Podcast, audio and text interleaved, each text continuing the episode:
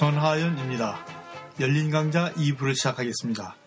예, 지난번에 앞에서 우리가 모더니즘의 전야에 모더니즘이 열리기까지의 전환기 과정을 살펴보았습니다. 이 시대를 통하여 시대를 왜 읽어야 하는가 살펴보고 이번 시간에는 시대를 어떻게 읽어야 하는가를 모더니즘의 전환기를 통해서 다시 한번 살펴보도록 하겠습니다.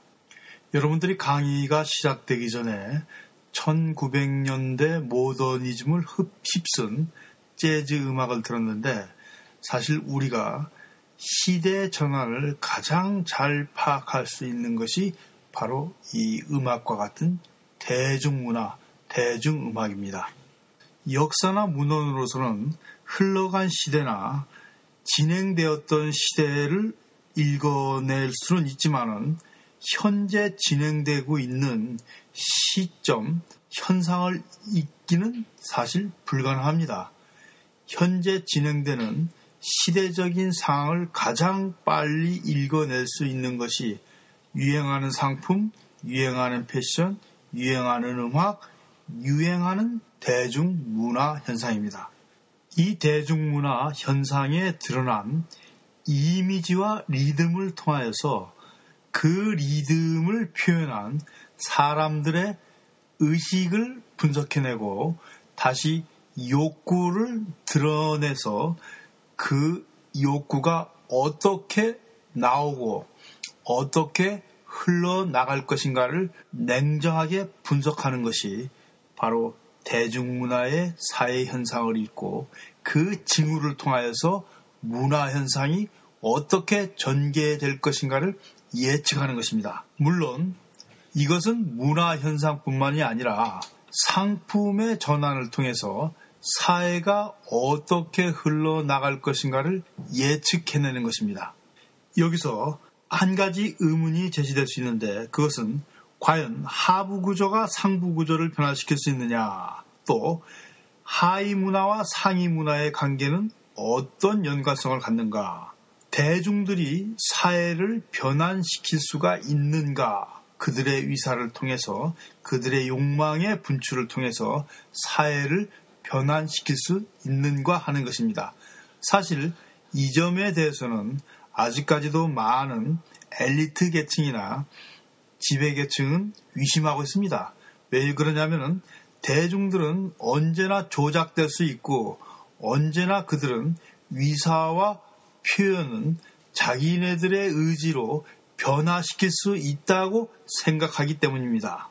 여기서 자기네들이란 것은 바로 정책 담당자나 대중들을 유도하고 대중들을 이끌어 나간다는 의식을 가진 사회적 상층 계층을 말하는 것입니다. 포스트 모더니즘 이후에 21세기 이후에 지금 제가 드리는 이런 말씀이 가능하지 만약에 제가 이런 얘기를 모더니즘 시대에 만약 대중들이 사회를 변화시킬 수 있거나 그들이 소비 욕구, 욕망을 표현함으로써 사회를 변화시킨다고 그랬다 그러면은 아마도 미친놈 소리를 들었을 것입니다.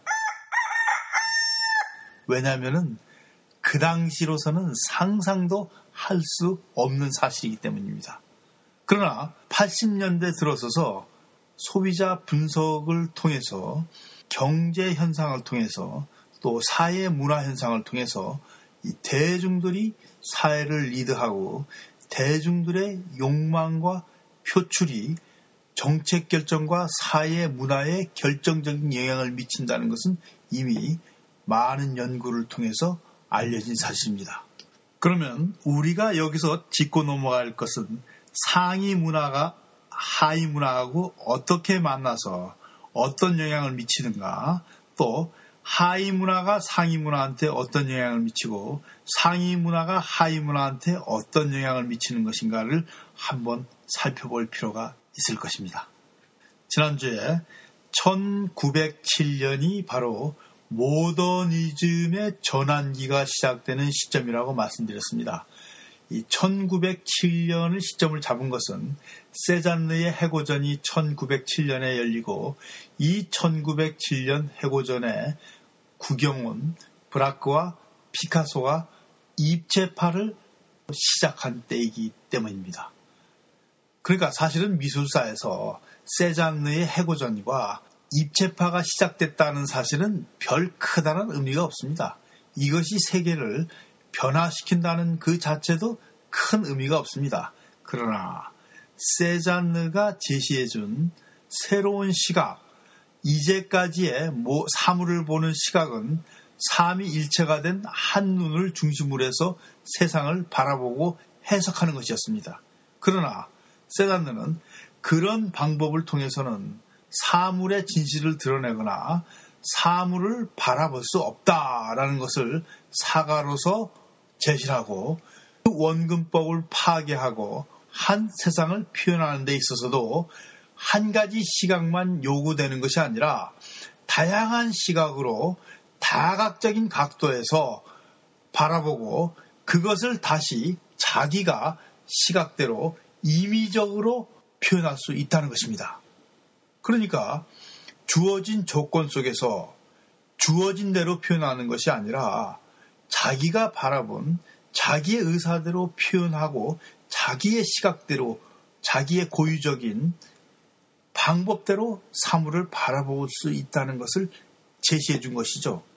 자, 여러분, 우리가 어떠한 사물을 볼 때 옆면에서 보거나 윗면에서 보거나 혹은 아랫면에서 보면은 전부 그 사물이 다르게 보이는 것은 허다합니다. 그러니까 이 코끼리를 만진 장님들이 각자 만진 부분에 따라서 다른 이야기를 하던 시대가 바로 1907년 이전의 시대였다는 것이죠. 그러니까 이제는 하나의 사물을 바로 바라보기 위해서 그 장님들이 코끼리 코를 만지고 다리를 만지고 배를 만지고 자 이렇게 다각도로 만진 시각을 다시 융합하고 그것을 한쪽 측면에서 바라볼 것이 아니라 다시 재구성하고 그래야지만 그 사물이 본질적으로 보이고 다시 그렇게 바라본 사물을 자기의 주견적인 의사를 통해서 여과시키고 해석하고 재편집해서 또 다른 세계로 만들 수가 있다는 것입니다. 이것이 이제까지 주어진 사물을 바라보는 방법 자체에 대한 반역적인, 파괴적인, 혁명적인 발상이었던 것입니다. 모더니즘 시대에 와서 하나의 시각으로, 하나의 눈으로 바라보던 모든 방식이 깨지고 다양한 시각과 다양한 방법으로 바라보고 다양한 표현으로 나타나는 시대가 된 것입니다. 그러니까 당연 새로운 패러다임이 요구된 것이죠. 그러나 한편 사람들은 여전히 기존 관념에 사로잡혀 있었고 기존의 의식 속에서 사물을 바라보는 방법에서 떨쳐버릴 수가 없었습니다. 이 같은 모순이 결국은 세계화와 지역화 그리고 자각성이 일어나서 개인이 아이덴티티를 확보하는 과정에서 크고 작은 충돌이 일어나기 시작하고 이 충돌은 마침내 1차 세계대전을 일어나게 하는 원인 제공을 하게 되는 것입니다. 제국주의와 민족주의 충돌로 일어난 차 세계대전으로 기존에 가지고 있던 의식 자체에 반기를 들고 위문을 제기함으로써 이 의식의 단절을 시도하게 됩니다. 왜 그러냐면은 1차 세계대전이 일어나기 전까지 유럽 사회는 하나의 공동체로 파악을 하고 그래도 하나의 어떤 단일적인 종교 체계로 확보한 문화 단일적인 의사 체계를 지녔다고 생각을 했었습니다. 그런데 똑같이 하느님을 믿는 사람이 서로 총뿌리를 겨누고 전쟁을 하게 되면서 그 기도를 누가 들어줄 것인지 누구 편이 되어줄 것인지 의심하게 되고 기존에 가지고 있던 신앙 체계마저 붕괴되는 결과를 초래하게 되는 것입니다. 결국 서구인들은 모든 것을 의심할 수밖에 없었습니다. 이 붕괴된 균열 틈으로 흘러든 것이 바로 흑인들의 영가 재즈 음악입니다. 이 재즈 음악이 전 유럽에 파고들면서 선풍적인 인기를 끌게 되는데 유럽의 마음을 하나로 엮을 수 있었기 때문입니다. 1차 세계대전을 통해 봉건주의적 사고방식은 완전하게 철퇴를 맞게 됩니다. 그동안 길렀던 머리를 이제 남자들은 짧게 자르는 계기가 되었고 사회 계급이 해체되면서 대중들은 또 다른 형식으로 자기네들의 미식과 욕망을 표현하게 되는 것입니다. 즉 이때 나타난 것이 바로 깁슨걸이라는 패션 양식인데 이 깁슨걸이 전환기인 1907년을 기회로 또다시 역사 속으로 사라지게 되고 지그펠드 걸이 뜨게 되는 것입니다. 1890년부터 유행했던 깁슨 걸은 정숙한 여인과 약간 발랄하면서도 청순한 이미지를 풍겼다고 한다 그러면은 이 지그펠드 걸은 입었던 옷을 벗어던진 섹스 심볼로서 전혀 다른 새로운 이미지입니다. 이때부터 대중음악과 패션 양식은 서로 마치 꽈배기처럼 얼기설기 설키면서 등과 배를 겹치 만남의 관계를 성립하게 됩니다. 그러나 상위 문화와 하위 문화는 여전히 서로 나란히 철로 양철로길과 같이 이 수평적인 관계를 계속 유지합니다. 이런 수평적인 관계가 또다시 음악과 패션이 만나서 서로 꽈배기처럼 얽 히고 설킨 관계를 유지한 것처럼 포스트 모더니즘에 와서는 상위 문화와 하위 문화도 서로 얽히고 설킨 관계를 유지하는 재미난 현상을 보여주고 있습니다. 1917년 뉴욕에서는 또 하나의 문화적 핵폭탄이 터집니다. 이 폭탄은 마르셀 디상의 셈입니다.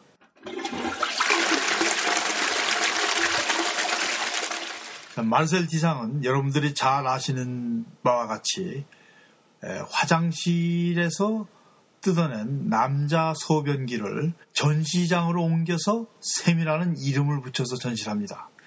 이것이 무슨 의미냐 그러면은 기존의 의미인 용도성이나 도구성, 사물이 가지고 있는 기존적인 의미를 장소를 옮김으로 해서 파괴시키고 그 새로운 의미를 사회가 아닌 어떤 단체나 기존 질서가 아닌 한 사람이 새로운 의미를 부여해서 전혀 다른 사물로 재창조를 했다는 것입니다. 마르셀 지상의 변기가 보여주고 있는 것은 바로 이것입니다. 자, 너희들이 보는 것은 변기이지만은 내가 가지고 있는 이름은 샘이다. 이것은 누가 뭐래도 내가 샘이라면은 이것은 샘이 될 수 있다. 바로 이런 이야기입니다. 그러니까 이 작품을 보고서 어떻게 이것이 예술이야? 이것은 변기잖아. 기존에 가지고 있는 사물의 용도성이나 도구성에서 바라보는 사람들, 기존의 의미에서 사물을 파악하려고 하는 사람들한테는 이것은 사실 여전히 변기일 수밖에 없습니다. 그것이 주어진 조건이기 때문입니다. 1907년에 정원된 새로운 패러다임은 이런 기존 조건을 파괴하고 이런 주어, 주어진 기존 의미성을 파괴하고 이제는 누가 주어진 의미가 아니라 바로 내가 의미를 창조할 수 있고 내가 새로운 의미를 부여할 수 있는 개별적인 사회로 전환되었다는 메시지를 던진 것인데 사실 이 메시지를 그대로 바꿔서 새로운 패러다임으로 이행한 사람들은 이해로 적습니다. 정말 놀라울 정도로 적습니다. 아직도 많은 사람들이 사실 1900년대 이전의 사고방식으로 세상을 보고 세상을 해석하고 그 당시 주어진 시스템에서 한 발짝도 움직이지 않으려고 하는 사람들이 놀랍게도 대부분입니다.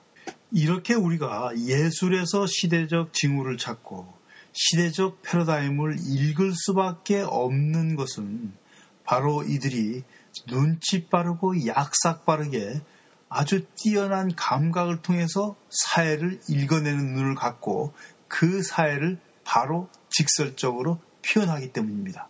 사실상 예술은 엿보기입니다.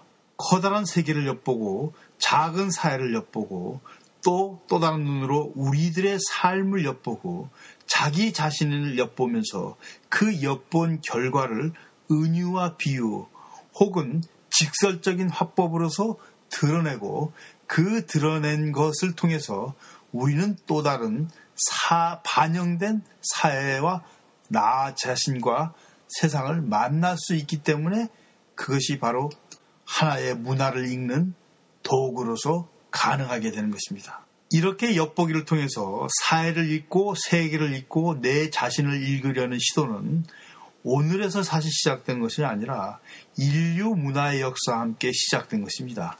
예전에는 신화 체계로서 전설이나 구전 문학의 체계로서 생겼던 것이 하나의 문학과 다양한 예술적 장르로서 표현되고 있는 것이 오늘의 상황입니다. 그런 까닭에 마르셀 디상의 변기는 낯선 것이 아니라 바로 변기를 통해서 사회를 표현할 수밖에 없었던 그 상황을 아주 절실하게 반영한 것입니다. 당시에는 물론 그것이 그 시대를 반영하고 있다고 생각을 전혀 못했습니다. 그래서 변기는 쓰레기통으로 버려졌죠. 그러다 1960년대 와가지고서 아 1917년에 마르셀 디상의 변기는 그 시대를 적절하게 읽고 있고 그 시대를 반영했다는 것을 깨닫고 나서 갤러리 큐레이터와 미술사가들이 그 작품을 찾기 시작합니다. 그래서 마르셀 디상은 고물상을 뒤져서 8개를 찾아내서 레플리카를 만들어서 공급하게 된 것입니다. 디상이 변기의 기능성을 장소를 바꿔서 파괴했다 그러면은 만레이는 도구의 기능성을 손상시킴으로써 새로운 예술을 만든 것입니다. 기존에 가지고 있던 의미를 파괴한 것이죠. 이 쓸모없는 변기와 다리미가 던진 바라는 핵폭탄 같은 것이었습니다. 새로운 패러다임을 예견하고 새로운 의식 전환을 시민들에게 요구했던 것입니다. 사물을 정면으로 바라보고 해석하려고 했던 의지는 아, 피카소의 입체파라든가 영국의 보티시즘이라든가 이탈리아의 미래파 등 다양한 양상으로 나타납니다. 한편 기존 사회의 의미를 파괴하고 새로운 무언가를 찾으려고 했던 사람들은 이 파괴 이후에 인간의 내면의 세계로 집착을 하게 됩니다. 그래서 이 다다에 참여했던 대부분의 예술가들이 초현실주의로 빠져들게 되는 것입니다. 물론 이 초현실주의는 앞에 대전환기에서 인간의 마음이 있다라는 것을 발견하게 되고 그 마음 안에 무의식 세계가 또 다시 존재한다는 것을 알게 되고 또 그 무의식 세계는 단지 개인의 무의식뿐만 아니라 전체의 무의식에 연결이 되고 이 전체의 무의식이 바로 하나의 집단 의식으로 신화와 연결된다는 것을 깨닫게 된 것입니다. 그러니까 내면의 세계는 외면의 세계와 달리 더 깊게 사람과 사람 사이를 연결시키고 세계와 세계 사이를 연결시키고 이 내면 세계에서 공통성을 갖게 되는 것이 바로 하나의 아이덴티성을 확립하게 되는 계기로 바라본 것이 당시의 세계적인 자각이었습니다. 당연히 예술은 일정한 시스템의 의견이나 일정한 종교적인 도구성, 선전을 전달하는 기능에서 벗어나서 인간의 내면과 인간의 욕망을 찾아서 분주하게 움직이기 시작합니다. 당시 히틀러는 스윙 패션과 스윙 음악에 두려움을 느꼈습니다. 이것이 나치 시야의 젊은이들한테 영향을 미쳐서 그들의 민족의식을 파괴한다고 믿고 스윙 춤을 추거나 스윙 음악을 들으면 바로 구속을 시켜버렸습니다. 1960년대 미국에서 히피가 유행하고 영국에서 미니스카트가 유행하자 그것이 70년대 한국에서 수입됐습니다. 그러자 이 당시의 박정희 정부는 미니스카트를 입으면 자로 무릎에서부터 몇 센치인가를 재서 경범죄로 처벌하고 긴 머리는 그 자리에서 싹둑싹둑 잘라버렸습니다. 이것이 바로 하위 문화가 상위 문화 속으로 침투되를 들어와 사회 전반적인 영향을 미친다는 공포감에서 온 행동입니다. 90년대 중반에 마이클 잭슨이 공연을 한다고 하고 다시 최근에 레이디 가가 공연을 한다고 했었을 때 그 한국의 교회 측에서 들고 일어나 반대를 한 것도 이 같은 까닭입니다. 어떤 기존적인 질서가 하위 문화인 대중문화나 다른 문화에 의해서 파괴당하고 그것에 영향을 미칠까 두려워한 것에서 온 것입니다. 이렇게 사실 문화의 충돌은 지역과 상관없이 내부에서도 끊임없이 일어나는 현상입니다. 물론 우리들의 마음 속에서도 개혁과 그것을 반대하는 보수적인 마음이 끊임없이 갈등하며 싸우는 것도 이런 충돌의 영향입니다. 중요한 것은 바로 이런 변화를 어떻게 수용해서 어떻게 받아들여서 그것을 기회로 이용하는가 하는 것입니다. 시대적 전환기를 잃지 못하고 머뭇머뭇거리다가는 낙오되기 때문입니다. 이 만약에 낙오가 된다 그러면 당연히 남의 뒤만 쫓아갈 수밖에 없습니다. 1907년에 시작된 모더니즘은 혼란과 방황을 거치면서 1937년 세계 2차 세계대전을 계기로 완전하게 다른 얼굴로 변하게 됩니다. 이것이 1945년까지 종전까지 계속되면서 모더니즘 시대는 종말을 구하게 되고 새로운 포스트 모더니즘 시대로 접어드는 계기가 됩니다. 시대를 어떻게 읽어야 될 것인가? 제가 대중문화와 상위문화의 예를 들어서 여러분에게 거듭 말씀을 드렸습니다. 결론적으로 다시 한번 말씀을 드린다 그러면은 이 예술과 대중문화의 이미지로서 그 시대의 징후와 사회 현상을 읽어내는 것입니다. 예를 들어서 음악과 패션을 통해서 대중들의 욕구와 심리를 읽어내고 그리고 상위 예술인 미술을 통해서 사회의 패러다임을 읽어내는 것입니다. 바로 그것이 이미지 읽기입니다.